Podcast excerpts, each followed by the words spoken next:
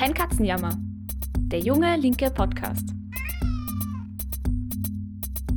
Hallo und herzlich willkommen bei Kein Katzenjammer, der junge linke Podcast. Ich bin Flora Petrik und bei Kein Katzenjammer diskutieren wir politische Fragen, das aktuelle Geschehen und wir werfen den Blick auf Debatten, die zurzeit bewegen. Der Podcast wird gemacht von den Jungen Linken, einer unabhängigen österreichweit aktiven Jugendorganisation. Gemeinsam arbeiten wir mit vielen anderen dran, die Linke in Österreich stark zu machen. Unser Podcast richtet sich an alle, die politisch interessiert sind oder es noch werden wollen. Letzte Woche waren wir ja mit unserer Folge zu Lisa Eckert und Antisemitismus quasi auf Tour. Wir waren in Tirol. Heute sind wir wieder zurück im heißen Wien. Das ist schon praktisch, wenn man so ein mobiles Podcast-Studio hat, dass man echt die schönsten Flecken von Österreich sehen kann. In der heutigen Folge widmen wir uns einem ganz besonderen Geburtstag. Einer, der so viele Leben verändert hat. Diese Woche wird nämlich die sogenannte Antibabypille 60 Jahre alt. Die Entwicklung der modernen Geburtenkontrolle in Form der Pille macht es Frauen schlagartig möglich, aus der Dauerschleife des Gebärens auszubrechen. Erst dadurch wurden viele Kämpfe und Errungenschaften der Frauenbewegung überhaupt möglich. Aber ist die Pille auch mit allen ihren Nebenwirkungen überhaupt noch zeitgemäß? Aus welcher historischen Situation heraus wurde sie entwickelt? Welche Kämpfe gab es um die Pille? Und wofür müssen wir eigentlich heute kämpfen, wenn wir selbstbestimmt leben wollen? Das diskutiere ich heute alles mit Jabo. Jabo ist aktiv bei den Jungen Linken Donaustadt in Wien und ich freue mich total, dass du heute da bist. Ja, danke. Ich freue mich auch, heute über dieses wichtige Thema für uns Frauen zu sprechen. Jabo, wenn du den Podcast kennst, dann weißt du, was ich dich jetzt fragen werde. Und zwar, ich meine, bei ein paar Sachen weiß ich es, weil wir haben uns ja dort gesehen, auf der Summer School nämlich. Wo fährst du denn noch hin? Wo warst du schon bei der Jungen Linken Summer School? Ich war erst letzte Woche eh mit dir ähm, auf dem Seminar der Psychoanalyse. Das war wirklich sehr spannend und ich freue mich schon sehr, nächste Woche auf, auf das Wirtschaftskrisenseminar ähm, zu gehen, das man Mitbewohner organisiert. Also meldet euch noch an, wenn es möglich ist. Es wird gut, habe ich gehört. Ja. Kabum heißt es am Attersee. Am Attersee, ja, das ist das Schönste. ich freue freu mich schon voll drauf. Du, Jabo, starten wir gleich ins Thema rein. Vielleicht werfen wir gleich mal einen Blick auf die Ursprünge. Wie ist denn die Pille entstanden? Also was war, was war die große Neuigkeit dran? Was hat die im Leben von Frauen eigentlich verändert? Also vielleicht auch um die gesellschaftliche Situation besser zu verstehen, aus der heraus die Pille entwickelt wurde. Die Antibabypille war eine der Entwi Entwicklungen des 20. Jahrhunderts, die wie wenig andere die gesellschaftliche Situation von Frauen verändert hat. Marxistische Historiker und Historikerinnen sprechen vom 20. Jahrhundert als dem Jahrhundert der Frau.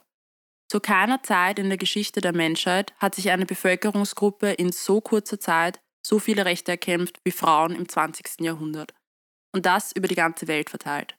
Damit geht einher, dass sich die Alltagssituation von Frauen vom Anfang hin zum Ende des 20. Jahrhunderts vollkommen verändert hat. Im Übergang von einer Mutter auf eine Tochtergeneration haben sich Frauen in Europa Frauenwahlrecht, Schulbildung und Geburtenkontrolle erstritten. Die Entwicklung der modernen Geburtenkontrolle war darin ein Schlüsselmoment, um die Möglichkeiten zu schaffen, dass Frauen sich mehr Macht und Mitsprache in der Gesellschaft sichern konnten, weil sie nicht mehr in Dauerschleife gebären mussten und so die Möglichkeit hatten, ihren persönlichen Zielen nachzugehen, wie zum Beispiel die Veränderung der Gesellschaft. Um das besser nachvollziehen zu können, Warum mussten Frauen denn dafür kämpfen? Also warum gab es da Widerstände? Warum war das so ein Kampf? Man könnte jetzt ganz banal sagen, es kann doch allen herzlich egal sein, wie viele Kinder jetzt Frauen gebären oder nicht. Ja, also das ist sehr spannend. Die Entwicklung der Gesellschaft hängt stark davon ab, wie viele Kinder geboren werden. Ob die Bevölkerung wächst oder schrumpft, hat einen starken Effekt auf die Wirtschaftsleistung eines Staates und ist daher immer schon interessant gewesen für Politik und Wirtschaft. Das zeigt sich zum Beispiel darin, dass in Kriegszeiten Abtreibung immer verboten wird, weil dringend Nachwuchs gebraucht wird, um diesen dann an die Front zu schicken. Ja, spannend. Ja, die individuelle Freiheit der Einzelnen wird dann stark eingeschränkt, weil es um die politischen Zielsetzungen des Staates geht und sich dann alle der staatlichen Macht unterordnen müssen. Für Frauen heißt das dann Kinder bekommen, egal ob du willst oder nicht. Generell sind persönliche Rechte immer eine Ausverhandlung zwischen individuellen Interessen und staatlichen Interessen. Für Frauen ist da einer der wesentlichen Kämpfe die Selbstbestimmung über den eigenen Körper und die Verfügung über die eigene Arbeitskraft, wie zum Beispiel unbezahlte Hausarbeit, Sorgearbeit, Pflegearbeit. Aber um ein paar Beispiele zu nennen zur Geburtenkontrolle, äh, die Verehrung der deutschen Mutter zur Nazizeit kommt zum Beispiel daher, Frauen anzuregen, viele Kinder zu bekommen. Abtreibung war gleichzeitig verboten. Ein Beispiel, das in die andere Richtung geht, ist die Ein-Kind-Politik von China. Hier hat die Politik verlauten lassen, bekommt nur mehr ein Kind, weil die Bevölkerung wächst zu stark. Wir bekommen da ein Problem. Auch heute wird von türkis-grün Bevölkerungspolitik gemacht, zum Beispiel durch den Familienbonus. Die Familien, deren Einkommen so niedrig sind, dass sie keine Einkommenssteuer zahlen, bekommen für ihre Kinder durch den Familienbonus auch nichts dazu. Familien der Mittel- und Oberschicht jedoch schon. Sie ersparen sich einen gewissen Betrag der Einkommenssteuer pro Kind. Eine These, die man daraus ableiten kann, wäre, Reiche sollen mehr Kinder bekommen, Arme weniger. Mhm. Der Staat hat ein Interesse daran, dass sich Eliten reproduzieren und dass ärmere Bevölkerungsschichten sich nicht stärker vermehren. Das klingt extrem hart, wenn ich das so sage, aber es ist auch extrem hart, wie hier von den konservativen Politik gemacht wird. Das wirkt in das Leben extrem vieler Menschen mit ein. Ich finde es so spannend, dass du es gerade als Beispiel bringst mit Türkis-Grün, weil man schaut so gerne nach China, das ist dann so weit weg oder zur Zeit vom Nationalsozialismus ist vermeintlich so lange her, aber dass auch jetzt hier einfach permanent Bevölkerungspolitik betrieben wird. Das ist, finde ich, total spannend. Und dass es auch in einer Gesellschaft wie unserer in Europa immer noch wichtig ist, wer wie Kinder kriegt oder wie viele Kinder gekriegt werden. Voll. Ja, das ist leider schon seit Jahrhunderten eine Realität von Frauen. Der Körper von Frauen und vor allem die Gebärfähigkeit von Frauen ist so seit Jahrhunderten umkämpft und von verschiedenen wirtschaftlichen und politischen Interessen. Es war und ist für einen Staat extrem relevant, welche Frauen wie viele Kinder bekommen und das wird sehr stark versucht zu steuern. Wo die individuelle Geburtenkontrolle wie die Pille oder Abtreibung verboten ist, ist Sex für Frauen wie eine Falle. Sie sind einmal schwanger und haben keine Möglichkeit mehr, dem familiären oder staatlichen Zugriff auf ihren Körper zu entgehen. Das ist auch heute in vielen Teilen der Welt noch so. Ab da und schon davor müssen sie ihre eigenen Bedürfnisse vernachlässigen und können ihren Interessen nicht mehr nachgehen. Wie vorher schon erwähnt, zum Beispiel der Veränderung der Gesellschaft. Mhm, dafür braucht man einfach Zeit, die man nicht hat, wenn der Staat einen dazu zwingt, Kinder zu gebären. Genau, es ist für diese Frauen viel schwieriger, sich zum Beispiel politisch zu organisieren. Zwangsverheiratungen von Mädchen, Todesstrafe auf Abtreibung, das sind Lebensrealitäten von Millionen Frauen der Welt. Unsichere Schwangerschaftsabbrüche und noch immer eine der häufigsten Todesursachen von Frauen weltweit mit geschätzten 25 Millionen unsicheren Abtreibungen ohne medizinische Versorgung pro Jahr. Dass Frauen sich in weiten Teilen der Welt seit 60 Jahren eine Pille kaufen können, die sie davor schützt, ein Kind zu bekommen, wenn sie das nicht wollen, macht sie in einem Ausmaß unabhängig und selbstbestimmt, wie es das in der Geschichte der Menschheit vorher nicht gab. Das war zu Zeiten unserer Großeltern, also Großmüttern, vollkommen undenkbar. Das ist vielleicht eher ein gutes Stichwort. Gehen wir mal in die Zeit zurück.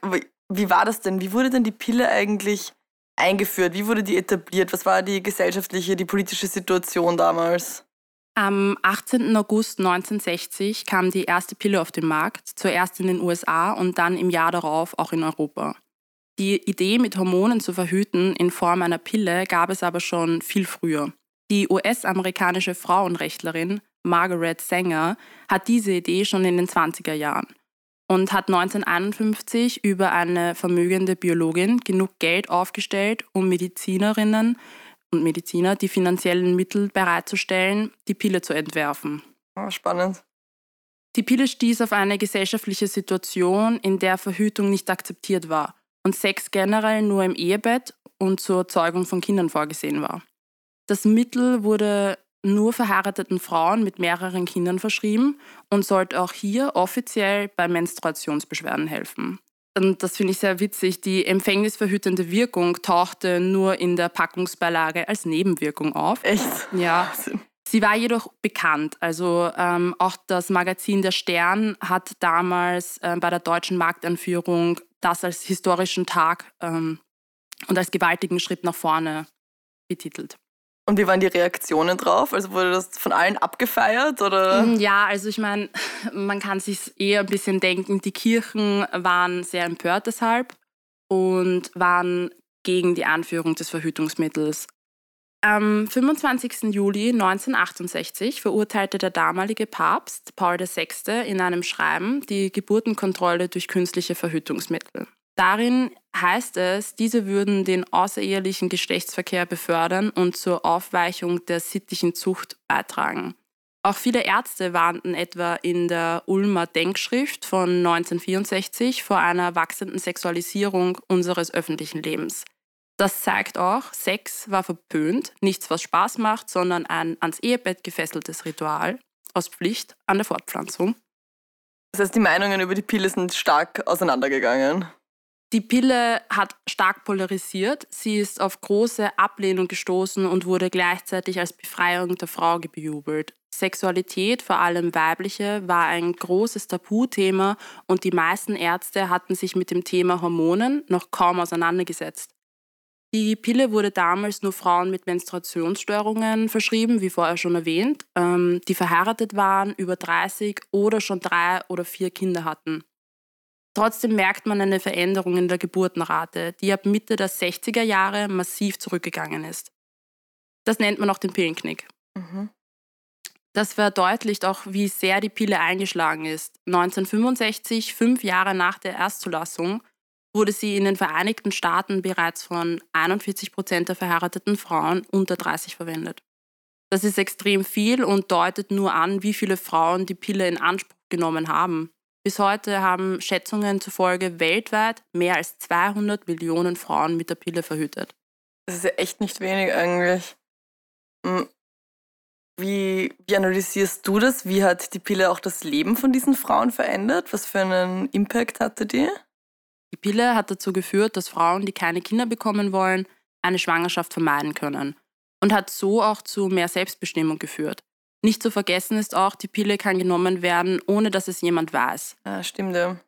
Also auch Frauen in Zwangssituationen, sei es aus persönlichen oder religiösen Gründen, können vom Partner unbemerkt die Pille nehmen und sich so vor einer ungewollten Schwangerschaft schützen. Und das ist ja auch wirklich etwas, das den Körper einer Frau komplett verändert für ein Leben lang und es ist schon gut, dass der Schutz da ist. Mhm, auf alle Fälle. Also ähm, die Einführung der Pille führte dazu, dass Frauen auch in anderen Gebieten unabhängiger wurden. Frauen wurden später Mütter und so blieb mehr Zeit für Schule, Ausbildung und Beruf. Die Zahl der Abiturientinnen und Akademikerinnen stieg noch in den 1960er Jahren sprunghaft an. Also die Pille hat viel Selbstbestimmung gebracht und sie ist im Leben von Frauen eingeschlagen. Das Problem ist natürlich, dass mit Möglichkeiten auch oft Zwänge entstehen. Die gesellschaftliche Verantwortung für Geburten, Kindererziehung und Verhütung liegt immer noch bei der Frau. Darin ändert die Pille gar nichts. Die Pille hat uns Frauen Möglichkeiten in die Hand gegeben, die Schwangerschaft zu verhindern.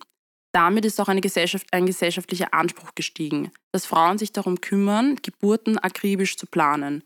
Familienplanung betreiben, sich genau überlegen, will ich jetzt ein Kind, will ich später ein Kind, wann ist überhaupt der richtige Zeitpunkt für ein Kind. Ähm, Kinder zu bekommen, wurde seit den 1960ern immer mehr zu einer Lebensaufgabe, in der man auch immer mehr falsch machen kann. Es wird immer mehr beobachtet und darüber debattiert, was eine Mutter ausmacht was in der Schwangerschaft darf und nicht darf. Und Frauen stehen immer mehr unter dem Druck und Zwang, sich auch beim Kinderkriegen selbst zu optimieren. Ob das alles direkt auf die Pille zurückzuführen ist, sicher nicht, aber die Pille bietet hier sicher eine Grundlage für gesellschaftliche Dynamiken, die damit bestärkt wurden. Ich finde, das ist voll der wichtige Punkt. Also ich finde echt, dass die Abgründe eröffnen sich, wenn man in irgendwelche Eltern- oder speziell Mütterforen schaut, wo dann diskutiert wird, was man alles darf als Mutter und was nicht. Und was du badest in der Schwangerschaft, wie arg bist du eigentlich, kannst du aber eine gute Mutter sein? Also was ich da von Freundinnen und so auch mitbekomme, wie stark das reglementiert wird und im eigenen Freundeskreis auch bestraft wird, wenn man eine schlechte ja. Mutter ist, allein nur mit Abwertung. Also da ist so viel Druck dabei und sich dem zu entziehen, das ist schon einfach eine, eine große Chance, aber gleichzeitig geht damit eben auch einher, dass man... Also obwohl sagst, wir alle eigentlich, oder obwohl all diese Mütter im selben Boot sitzen, macht die Konkurrenz halt sehr viel Aggression, die dann so geäußert wird dass mhm. man sich gegenseitig verurteilt. Ja, und wie du sagst, weil es auch so eine Verwirklichungssache ist. Also das ist, das ist eine Frage, also eine Lebensfrage und eine Lebensstil- und Lebensplanungsfrage, wie und ob man Kinder haben mag.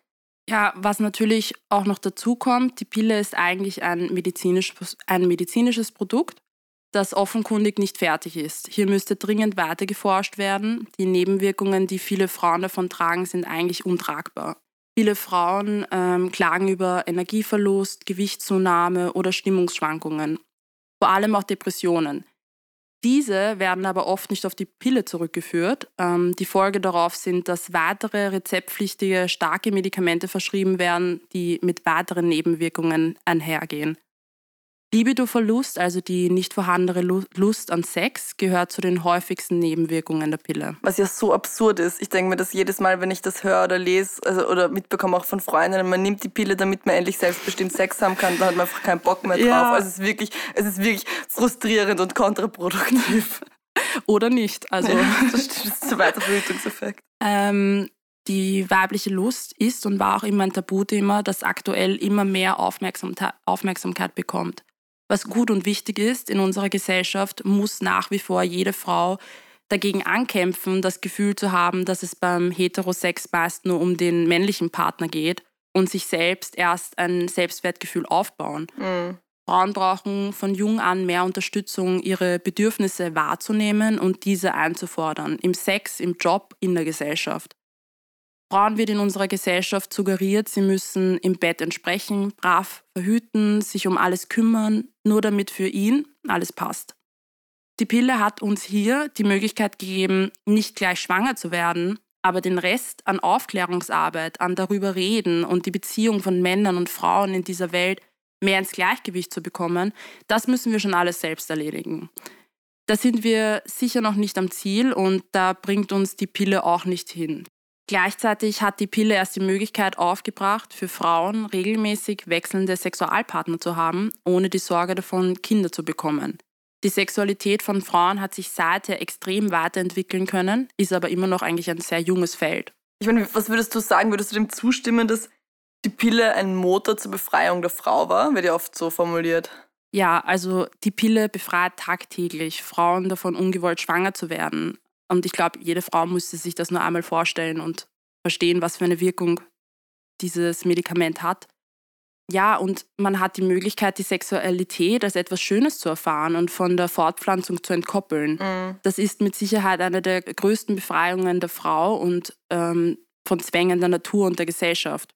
Unter der Befreiung der Frau stellen wir uns allerdings natürlich noch viel mehr vor. Das ist nur ein erster Schritt. Die Pille gibt uns die Möglichkeit in die Hand, aber die Umsetzung liegt in der Hand der Frauenbewegung und was wir daraus machen. Die Pille ist ein gutes Mittel, um Sexualität leben zu können, ohne Kinder, ohne Kinder zu bekommen.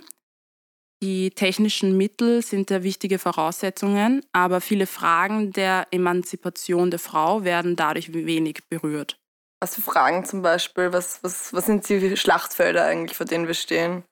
Ähm, zum Beispiel, dass wir nicht in Armut leben müssen und an vermeidbaren Krankheiten leiden, sondern dass alle ein Teil der Gesellschaft sein können und mit Respekt behandelt werden, ohne Vorurteile darüber, was ich als Frau kann oder nicht kann, machen soll oder machen darf. Fragen der Befreiung der Frau wären auch noch Unabhängigkeit, ein Leben führen können, ohne sich selbst oder den eigenen Körper verkaufen zu müssen, ohne sich unterordnen zu müssen und selbst über das eigene Leben entscheiden zu können. Mhm. Wir leben gerade in einer Gesellschaft, in der sehr viele Menschen in Armut leben, während einige wenige unfassbar viel besitzen. Wir leben in einer Gesellschaft, in der Menschen an den ähm, reichen Toren Europas in Flüchtlingslagern zum Sterben sich selbst überlassen werden.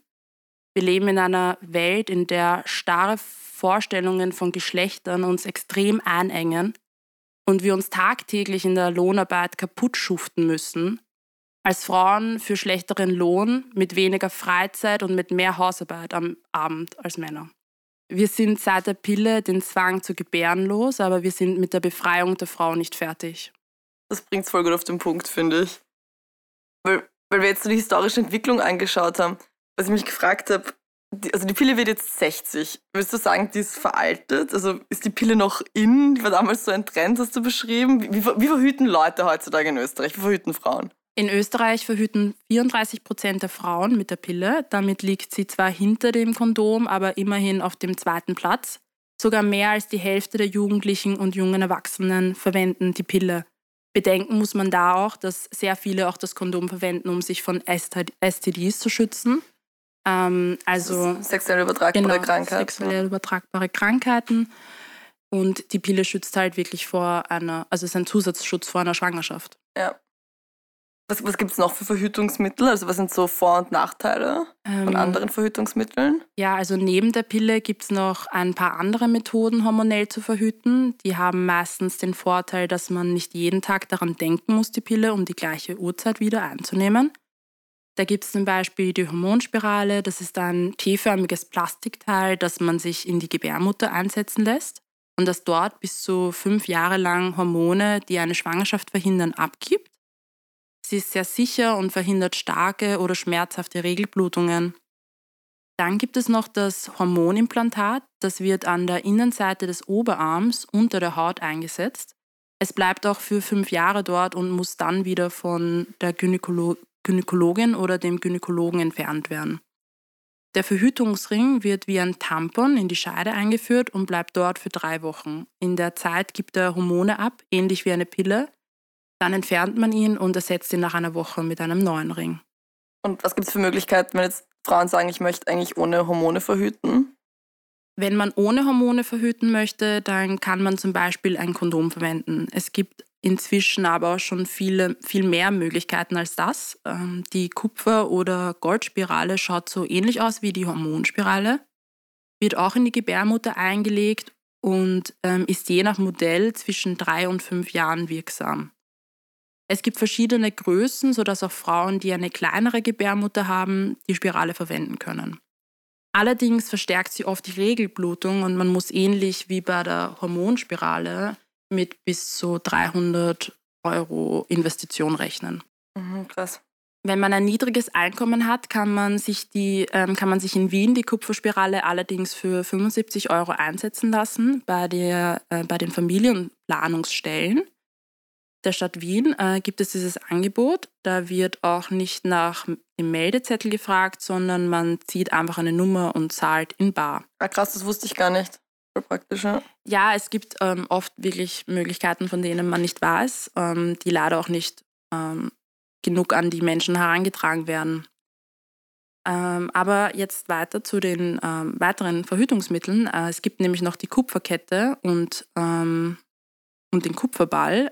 Die Kupferkette wird allerdings in der Gebärmutterwand implantiert, um nicht zu verrutschen. Und der Kupferball ist sehr formbar und passt sich an die Gebärmutterwand an.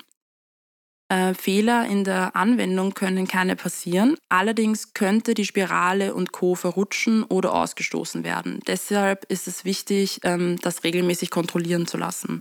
Dann gibt es noch das Diaphragma. Das ist eine Silikonkappe, die ein paar Stunden vor dem Sex über den Muttermund gelegt wird und erst einige Stunden danach wieder entfernt werden sollte.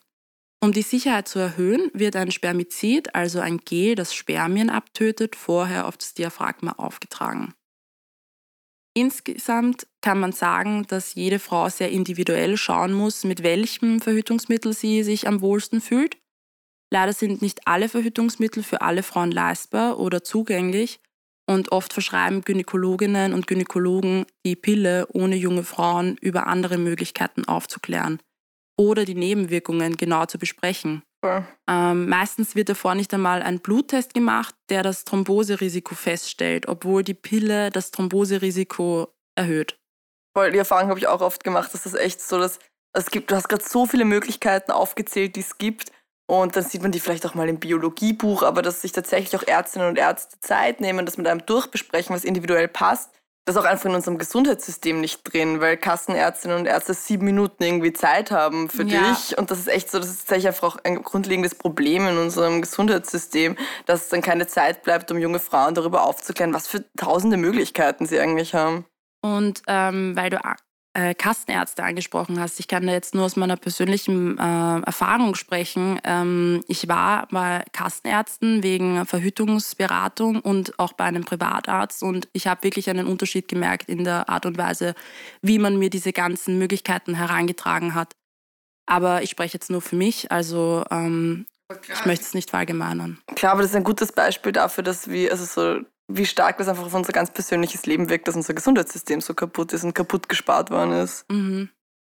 Was ich mir noch gefragt habe, was ja auch immer wieder Teil der Debatte ist, wenn es um die Vor- und Nachteile und die Alternativen zur Antibabypille geht, warum gibt es eigentlich keine Pille für den Mann? Ja, also einerseits glaubt man nicht daran, dass sie von besonders vielen Männern gekauft werden würde. Da wird einfach kaum Geld in die Forschung investiert, weil es ist nicht ähm, retabel. Mhm. Allerdings gab es schon Versuche, ein hormonelles Verhütungsmittel für den Mann zu entwickeln in Form einer Spritze. Die Studie so, zur sogenannten Antibabyspritze wurde aber 2011 abgebrochen, nachdem sich viele Studienteilnehmer über Nebenwirkungen wie Gewichtszunahme oder Depressionen beschwert haben. Klingt bekannt. Ja. Außerdem wäre es ja auch zu umständlich und unangenehm, sich die Hormone so regelmäßig injizieren zu lassen. Aktuell wird aber an einer hormonfreien Verhütungsmethode für Männer gearbeitet, bei der weder Libido noch Fruchtbarkeit nachhaltig beeinflusst werden sollen. Die Nebenwirkungen, von denen die Männer aus der Studie zur Antibabyspritze berichtet haben, treten bei unglaublich vielen Frauen, die hormonell verhüten, auch auf. Jede dritte Frau leidet unter negativen Folgen, wenn sie die Pille nimmt, und die Liste der Nebenwirkungen ist lang. Depressionen, Libidoverlust, Migräne oder ein erhöhtes Thromboserisiko können die Folgen sein. Trotzdem nehmen sie weiterhin die Pille, weil ihnen entweder klargemacht wird, dass das halt dazugehört andere Verhütungsmittel zu teuer sind oder damit andere Beschwerden wie Endometriose oder Menstruationsprobleme im Allgemeinen gelindert werden. Ist auch krass, dass, dass sowas wie, ähm, wie Endometriose und ähm, Menstruationsbeschwerden so wenig beforscht sind, es so wenig Mittel dagegen gibt, dass man dann eben auf so hormonelle Verhütungsmittel wie die Pille zurückgreifen muss, um da einfach Schmerzen zu lindern, die einfach Frauen einmal im Monat haben und manchen ganz wirklich wahnsinnigem Ausmaß.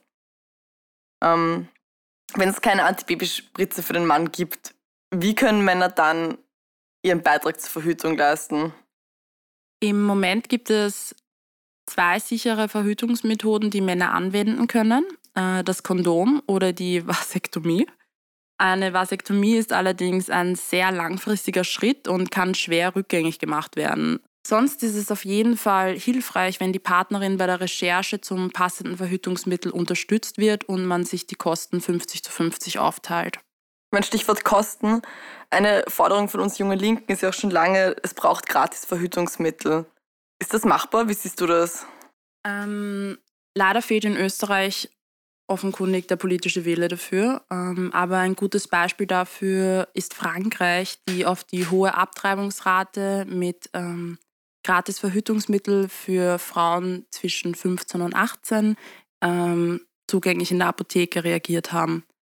Teilweise gibt es auch Kostenübernahmen für erwachsene Frauen oder ältere Frauen allgemein. Ich finde, das ist voll das gute, gute Beispiel, auch das einfach zeigt, hey, es, ist, es, es geht nicht ums Geld, es geht darum, wie es verteilt wird, wofür es eingesetzt wird und ob ein politischer Wille dahinter ist, Sachen tatsächlich umzusetzen oder nicht.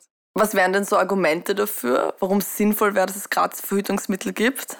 Wenn es in Österreich die Verhütungsmittel kostenlos über die Krankenkasse geben würde, dann würden sich 54 Prozent der befragten Männer und 48 Prozent der Frauen für eine, andere, für eine andere Methode entscheiden. Okay, das sind urviele. Mhm.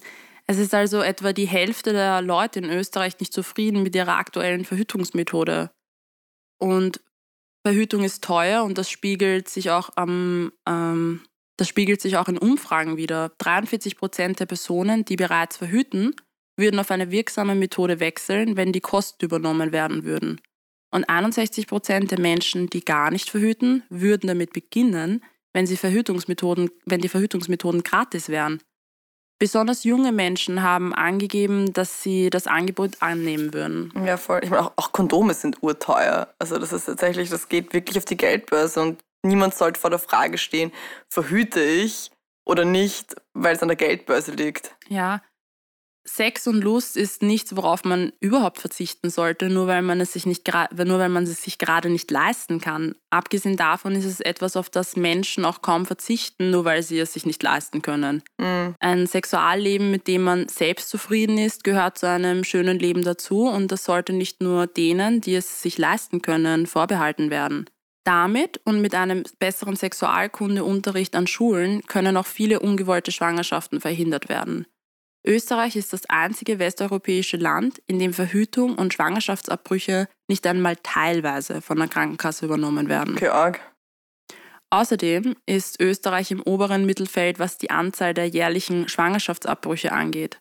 Verhütung ist teuer, oft schwer zugänglich und ein Thema, über das wenig informiert und geredet wird.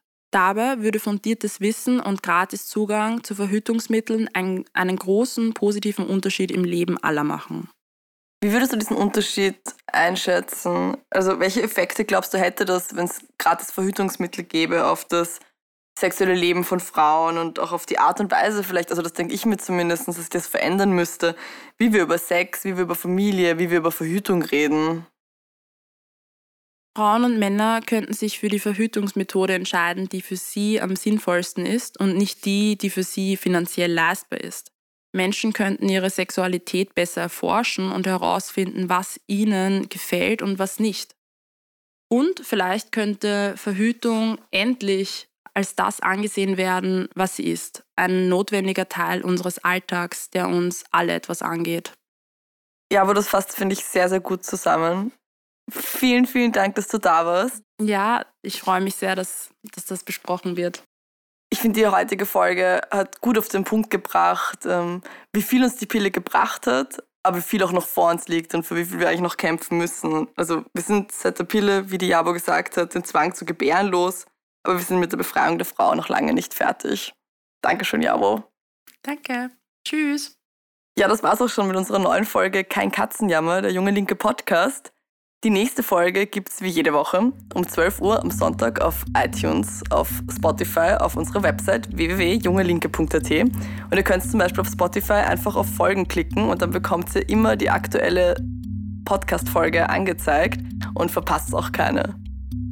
Ja, und ähm, ich mache jetzt gar nicht mehr so viel Werbung für unsere coole junge linke Summer School, weil es sind schon fast alle Plätze ausgebucht. Die letzten Restplätze könnt ihr euch noch anschauen auf www.jungelinke.at. Es gibt wirklich, wirklich spannende Seminare, zum Beispiel eines zur Frage feministischer Theorie und Praxis. Kann eine Feministin Hausfrau sein? Und ich glaube, da werden noch viele Fragen diskutiert, die Jabo und ich heute besprochen haben unter dem Stichwort Befreiung der Frau. Und ich möchte euch ganz, ganz herzlich einladen, die Jungen Linken Wien bei ihrer Kampagne Unser Donaukanal zu unterstützen, wo es darum geht, dass der Donaukanal ein Ort ist, wo wir uns alle wohlfühlen können müssen. Das heißt, ein Ort, wo es nicht um Profite geht, wo die Bierverkäuferinnen und Bierverkäufer nicht verjagt werden, wo ähm, wir genug Klos zur Verfügung haben und wir den öffentlichen Raum uns zurückerobern können. Da wurde letzte Woche eine richtig coole Petition gestartet. Ihr könnt sie unterstützen, egal ob ihr bei Junge Linke aktiv seid oder nicht, auf www.jungelinke.at und uns dabei helfen, den Donaukanal zurückzuerobern. Und ihr könnt auch selber aktiv werden und uns in den nächsten Wochen dabei helfen, Unterschriften zu sammeln für einen besseren Donaukanal, von dem wir alle was haben. Und ähm, ja, meldet euch einfach auf www.jungelinke.at über Instagram, über Facebook und seid dabei. Ciao und bis zum nächsten Mal.